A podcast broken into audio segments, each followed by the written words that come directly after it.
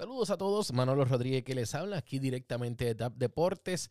Gracias a todos ustedes por estar nuevamente en sintonía con nosotros hoy aquí en TAP Deportes Extra. Hoy tenemos un programa muy especial, es un programa dedicado completamente a lo que es la llegada de Carlos Correa al equipo de los Minnesota Twins y para eso tenemos dos analistas de ESPN Deportes y ellos son Enrique Rojas de República Dominicana y Héctor Cruz de Puerto Rico junto a Eddie Delgado y Carlos de parte de TAP Deportes que están analizando lo que fue la firma, la llegada y el impacto de Carlos Correa hacia el equipo de los Minnesota Twins. Hoy en una edición de grandes ligas, porque tenemos la casa llena, como usted ve aquí, con invitados especiales. Y vamos a saludar primero a los in-houses a Héctor. ¿Qué está pasando, Héctor? Dime lo que es la que hay. Saludos para ti, Eddie, saludos para Carlos, y para todos los que nos sintonizan en todas las redes sociales aquí de TAP Deportes. Correcto. tenemos a Carlos también, el yanquista. Carlos, dime lo que es la que hay. Todo bien, todo bien, gracias a Dios. Contento de estar aquí una semana más a hablar de béisbol, que es lo que nos gusta. Ya estamos, ya estamos casi, casi por, por el Opening Day. Eso es así. Y tenemos directamente desde ESPN al famoso, ¿verdad? Ustedes lo conocen, Enrique Rojas, el hombre, mire, que levanta el teléfono y se para la República Dominicana. ¿Qué está pasando, Tigre? Saludos, Eddie, Carlos, Héctor, un placer estar con ustedes para hablar de lo que nos gusta, que es el béisbol y como tú dices, una primavera bien corta y ya estamos casi, casi, casi muy cerca del Opening Day el jueves 7 de abril. Muchas cosas ocurriendo, ¿verdad? Se sabía, se esperaba que luego de este paro laboral eh, las firmas vinieran corriendo, ¿verdad? Eh, a granel y este fin de semana fue ese gran día donde fue, ¿verdad? La firma esta semana de eh, Freddie Freeman, que Enrique está, que baila en un solo pie con esa firma de los Dodgers. Igualmente Trevor Story, pero Carlos Correa es la firma, ¿verdad? Que todo el mundo está hablando, que nadie se esperaba, ¿verdad? Que fueran los mellizos de Minnesota quien le dieran esa cantidad de dinero y la flexibilidad de poderse salirse en ese primer año, en ese segundo año y convertirlo en el infielder mejor pagado del juego. Pero vamos a empezar con Carlos Correa, que firmó con el equipo de los Mellizos de Minnesota, un contrato tres años, 105.3 millones. Héctor, ¿qué te pareció esta firma? ¿Te sorprendió? Tú que trabajas ahí en las redes con ESPN y tienes que sacar la noticia, ¿te sorprendió cuando viste que eran los Mellizos de Minnesota? Más me dolió que haya sido a las 2 de la mañana que se diera a conocer esa noticia, porque nos puso a correr a todos a esa hora de la, de la madrugada. Pero eso no es culpa del jugador, eso es culpa de nosotros, la prensa misma y las redes sociales, obviamente claro, nos sorprendió a todos. Nadie, nadie vio venir esta.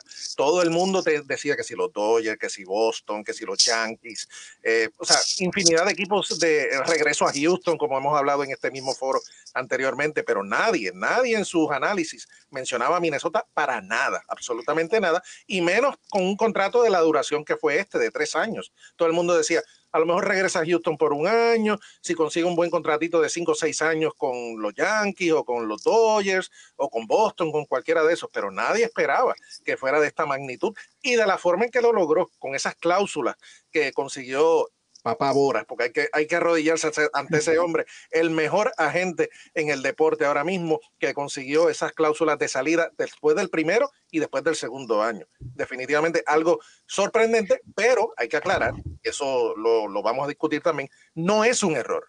Mucha gente dice que es un error en redes sociales, que Carlos se equivocó, que si pudo haber conseguido algo mejor. Cuando te dan 35 millones por temporada, mi hermano, no es un error nunca, porque un pelotero la carrera es bastante corta y tiene que aprovechar el momento. Pero Enrique, cuéntame tú, tú con toda la experiencia que tienes eh, en béisbol, ¿te esperabas que Minnesota hiciera algo como esto o siendo un, ¿verdad? un equipo de mercado pequeño eh, que no se acostumbra a tener este tipo de firmas? ¿Te sorprendió la firma de Carlos Correa? ¿Cómo la ves en cuestión del negocio? Nunca me sorprende que un equipo de los que no son los favoritos para gastar el dinero lo gaste, porque yo tengo una teoría y es que todos tienen mucho dinero. Es cuestión del momento correcto y no creo que quizás fuera el momento. O sea, no es como que Correa es la pieza que le faltaba a Minnesota para, ay, qué miedo tienen los medias blancas, tiembla Cleveland. No creo. No creo. O sea, porque le faltan muchas otras cosas, especialmente en el picheo. Claro que un Carlos Correa te hace mejor, siempre. Sí me sorprendió porque yo soy de los que le aconsejo a los jugadores maximizar su momento. Y Correa llegó a la agencia libre luego de un tremendo año, con una buena edad, con dos temporadas completas consecutivas, alejando los temores de su espalda y de, y de otras partes del cuerpo. Entonces, ¿qué tú necesitas para ir a la agencia libre? Mejor que esa posición. Torpedero, estrella, buenos números, saludable. O sea, come año a año, aunque te den 100 millones por año y, jugártela. Yo nunca le recomendaría eso a los jugadores. Entiendo el punto de que le dan la oportunidad de poder regresar al mercado de agentes libres y todavía será muy joven, porque 27 y 28 no, no es como que cambie mucho, ¿verdad?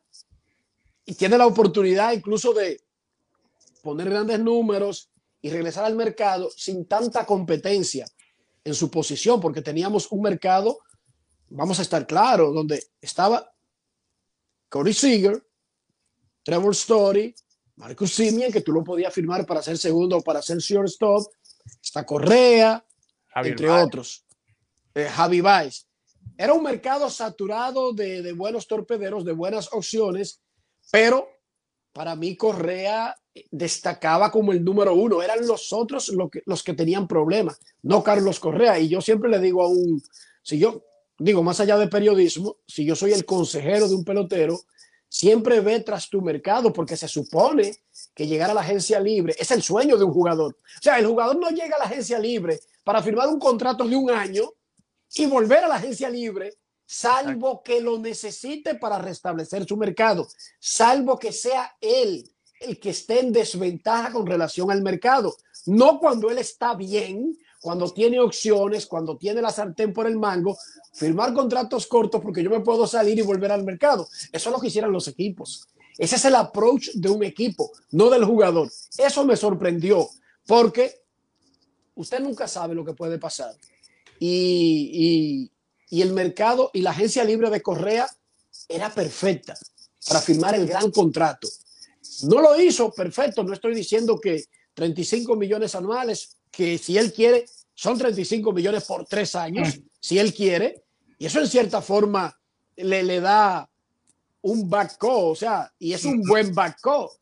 Pero, pero los peloteros lucharon para llegar a la agencia libre, querían la agencia libre para tener la oportunidad de llegar en el mejor momento de sus vidas. Y créanme, yo no veo, bueno, solamente que gane el MVP en el 2022. Veo a Correa en una mejor posición que la que tenía este invierno. Repito, 7.2 World, la mayor cantidad de su carrera. Saludable en la temporada recortada anterior y en esta completa. O sea, no estaba el fantasma ahí de alguna lesión grave. Viene de ser caballo en los playoffs, tiene 27 años y viene de jugar una defensa que para mí, Carlos Correa posiblemente pueda reclamar ahora mismo ser el mejor torpedero defensivo del béisbol. Díganme ustedes, ¿cuáles son los mejores argumentos que podría poner un pelotero que esos? Ah, que viene y gana el MVP y todavía es mejor, perfecto. O que repite esa temporada y no tiene tanta competencia, también eso es verdad. Me sorprendió que él estando en esa posición de mando aceptara el contrato que acepta el que quiere mejorar su mercado. Me sorprendió, claro, con todo y lo que ustedes mencionan, un récord para jugadores del infield, segundo mejor para un jugador de posición detrás del de Mike Trout, pero yo siempre le recomiendo al jugador que vaya detrás del contrato, no de un contrato, no, del contrato. Y claramente, Fernando Tatis, Francisco Lindor, Manny Machado establecieron qué es el contrato y no es de tres años y no es para salirse después de un año. No, no, no. El contrato es 290, 300, 300. Bueno, se lo dieron a Cory Seager. Chequense los números de Cory Seager. Chequense. Carlos Correa creo que tiene 34 World de por vida. Seager tiene 20. Están jugando desde el mismo año. Los dos fueron súper novatos. A los dos le controlaron el primer año. Los dos han tenido buenos números en postemporada. Carlos Correa casi lo duplica. Y le dieron 325 millones. ¿Y por qué Seager no firmó un contrato de un año por 40 para salirse? Porque eso no es negocio. El negocio es el contrato. Ojalá le salga bien a Boras y a Correa, compita el MVP, vuelva con números parecidos y un año más, eso no es la gran cosa. Pero yo siempre que juego a lo, al conservadurismo, le digo a los jugadores, lograste llegar a la agencia libre en la mejor posición posible, aprovecha.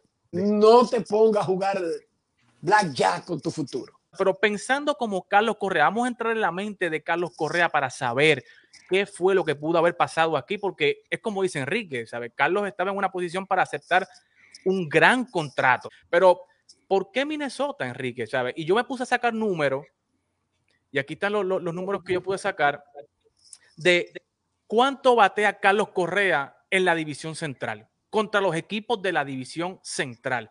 Y cuando yo vi estos numeritos, pues yo sé que Carlos Correa es un tipo que le gusta mucho el negocio, un tipo bien analítico, un tipo sí. que le gustan los números.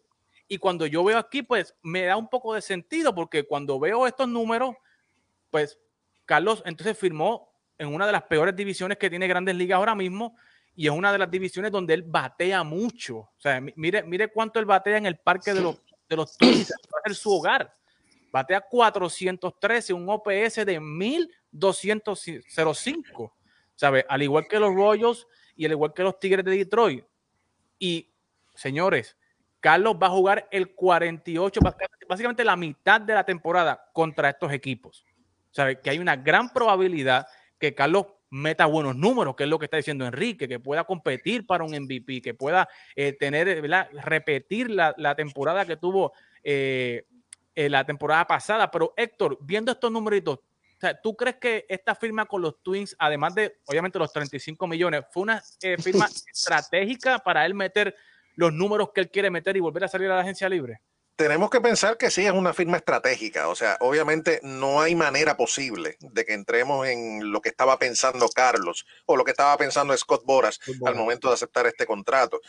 Algo que sí se ha mencionado mucho en redes sociales y hago la acotación de que fue en redes sociales, que no es algo que haya llegado del campamento de Correa o de Scott Boras, etcétera, pero que podría ser algo de sentido y vuelvo a hacer la aclaración de que no es completamente confirmado, es el hecho de que Carlos sí había recibido ofertas de equipos grandes, de mercado grande, como Dodgers, Boston, Yankees, como ya hemos mencionado, pero que optó por este contrato que le daba lo, una de las cosas que buscaba, que era eh, uno de los contratos más grandes para un jugador del cuadro, para un infielder, poco tiempo y al mismo tiempo sin jugar la presión de un mercado, de un gran mercado mediático como lo podría ser Nueva York.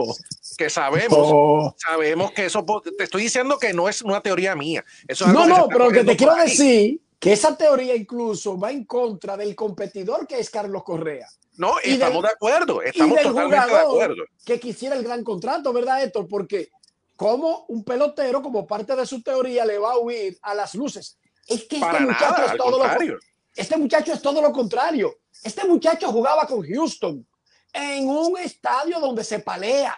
Claro. Si Carlos Correa quiere poner palos para revitalizar su mercado, no tiene que irse a Minnesota donde no lo va a ver nadie, a jugar contra Kansas City y contra los guardianes. No, se queda en Houston, papá.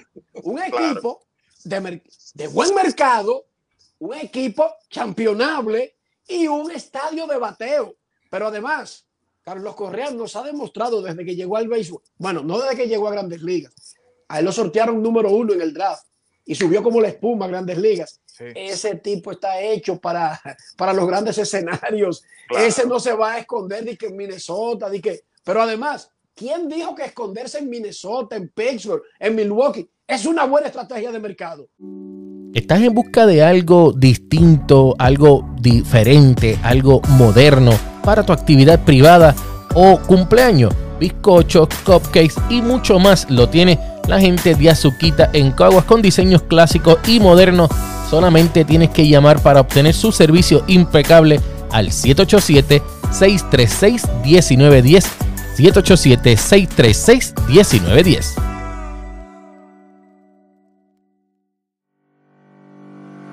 ¿Se te rompió el cristal de tu auto y necesitas repararlo? Tranquilo, que ahí está Miguel. No des más vueltas, llegamos donde quiera que tú estés con montura de cristales para todo tipo de auto y también para vehículos pesados. Miguel de Master Autoglass llegará a donde quiera que tú estés en Puerto Rico llamándole al 787-690-2243. 787-690-2243. Síguelos en Facebook e Instagram bajo Master Autoglass. No es ninguna buena estrategia de mercado, creo yo. Dos palos con los Dodgers o con los Yankees o con Houston suenan más que 10 palos en Minnesota, muchachos. Lamentablemente, lamentablemente, así es que funciona el negocio. Correcto. Pero Carlos, te pregunto a ti, estaba escuchando también, eh, como Héctor, mucha teoría en las redes y básicamente, ¿verdad? Eh, eh, Héctor se robó lo que iba a decirte que era que, ¿verdad? Minnesota, poca, poca prensa. no, pero, pero eh, eh, eh, estamos, estamos pensando en lo mismo. poca prensa, ¿verdad? Y, tiene más tiempo para dedicarse a, su temporada, a meter sus números. No hay mucha distracción como estos mercados grandes. ¿Tú crees que haya sido algo que Carlos y Scott Bora hayan puesto en la balanza para, no sé, concéntrate en la temporada, mete tu número y luego salimos a la agencia libre y buscamos el contrato, como dice Enrique?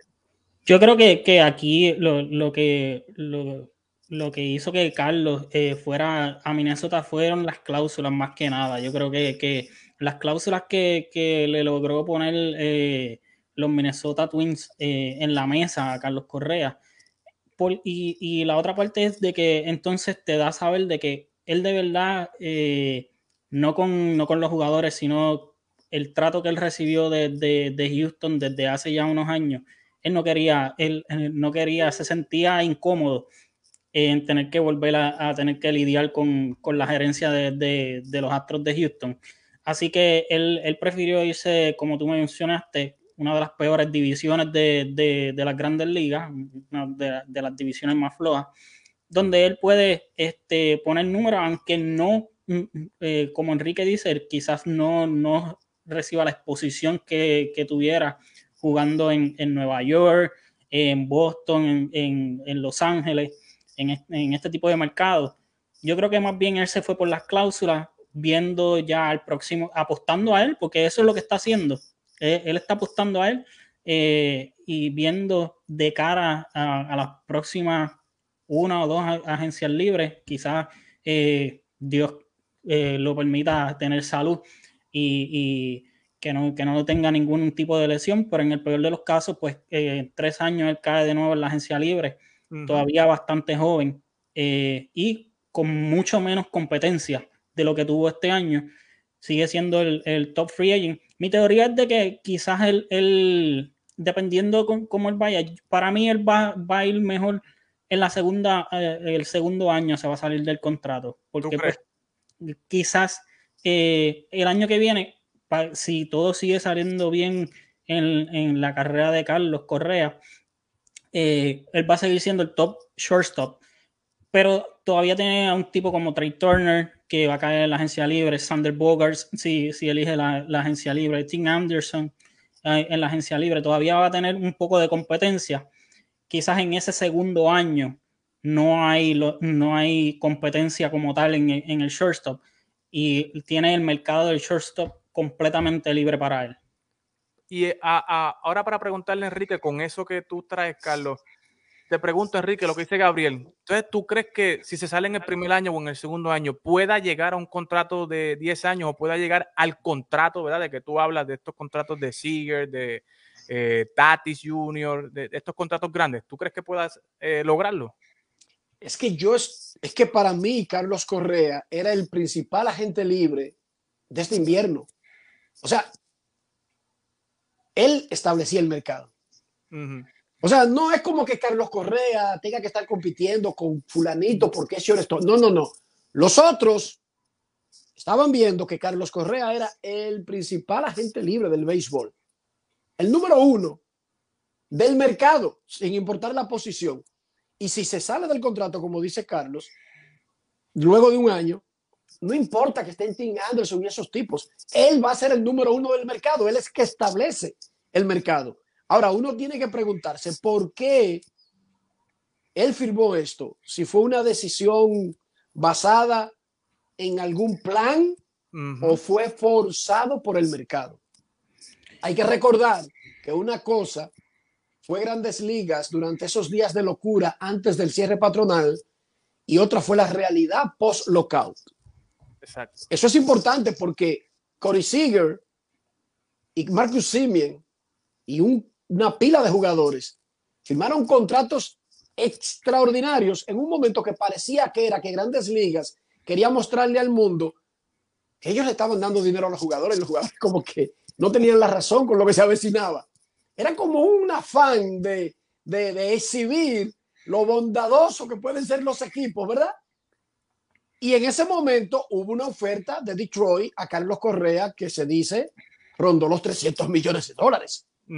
¿Sí o no? Entonces, sí él estuvo cerca del contrato. Otra realidad fue post-lockout.